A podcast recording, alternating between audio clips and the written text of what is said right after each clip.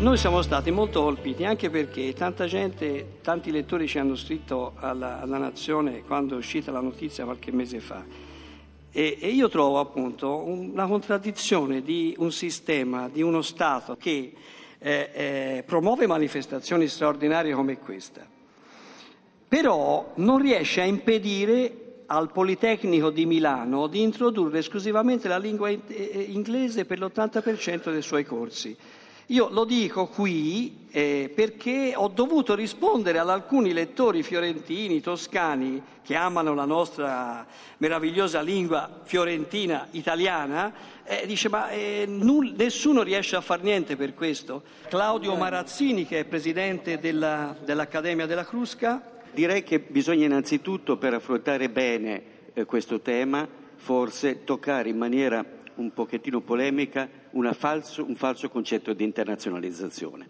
Io vengo da Torino. Al Politecnico di Torino squadre immense di cinesi eh, studiano eh, pagati col denaro pubblico in inglese senza avere corsi di italiano, vivendo tutti assieme in un simpatico ghetto. Io mi sono sempre chiesto qual è il fine di un'operazione del genere, avere poi degli ingegneri che costano meno e fanno licenziare gli ingegneri italiani?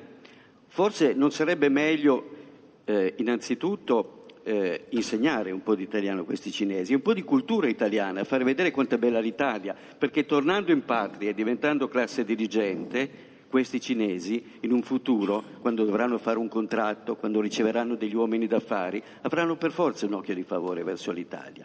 Nell'EFNIL alla Crusca abbiamo verificato che molti paesi d'Europa hanno affrontato questo tema evitando che la magistratura diventasse come al solito arbitra della certo. situazione, ma in chiave legislativa stabilendo dei tetti crescenti all'uso dell'inglese nell'università e negli studi avanzati, che vanno dal 10% nella laurea triennale fino al 50% nei paesi baltici in particolare hanno legiferato. Quindi esistono delle vie, forse la peggiore di tutte è quella come al solito di lasciare che la magistratura tolga le castagne dal fuoco. Joseph eh, Weiler, che è il direttore dell'Istituto Universitario Europeo. La ingegneria al Politecnico di Milano bisognerebbe insegnare in inglese anche ai studenti italiani. Beh, eh, e quella è, è, la mia opinione. Come, ve, come però, vede opinione, come vede però, divide.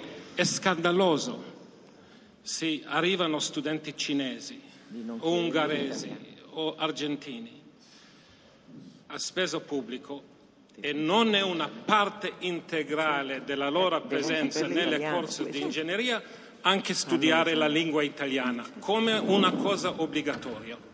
Quello è il scandalo.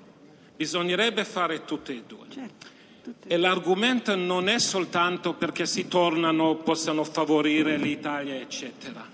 Non sei una persona colta se tu fa parte del tuo vocabolario culturale è la cultura italiana. E tu non puoi essere una persona colta sapendo la cultura italiana se non sai la lingua italiana. Quello è il messaggio. Allora non è insegnare ingegneria in italiano, insegnarlo in inglese, ma fa parte obbligatoria del corso se viene in Italia per studiare medicina, ingegneria e la moda, che anche deve obbligatoriamente studiare l'italiano e la ragione è perché noi siamo, sono, siamo custodi di una civilizzazione e in questa civilizzazione la cultura italiana è fondamentale. È irresponsabile se qualcuno viene a spendere cinque anni in Italia a insegnare, eh, imparare ingegneria e non torna parlando italiano e conoscendo la cultura italiana.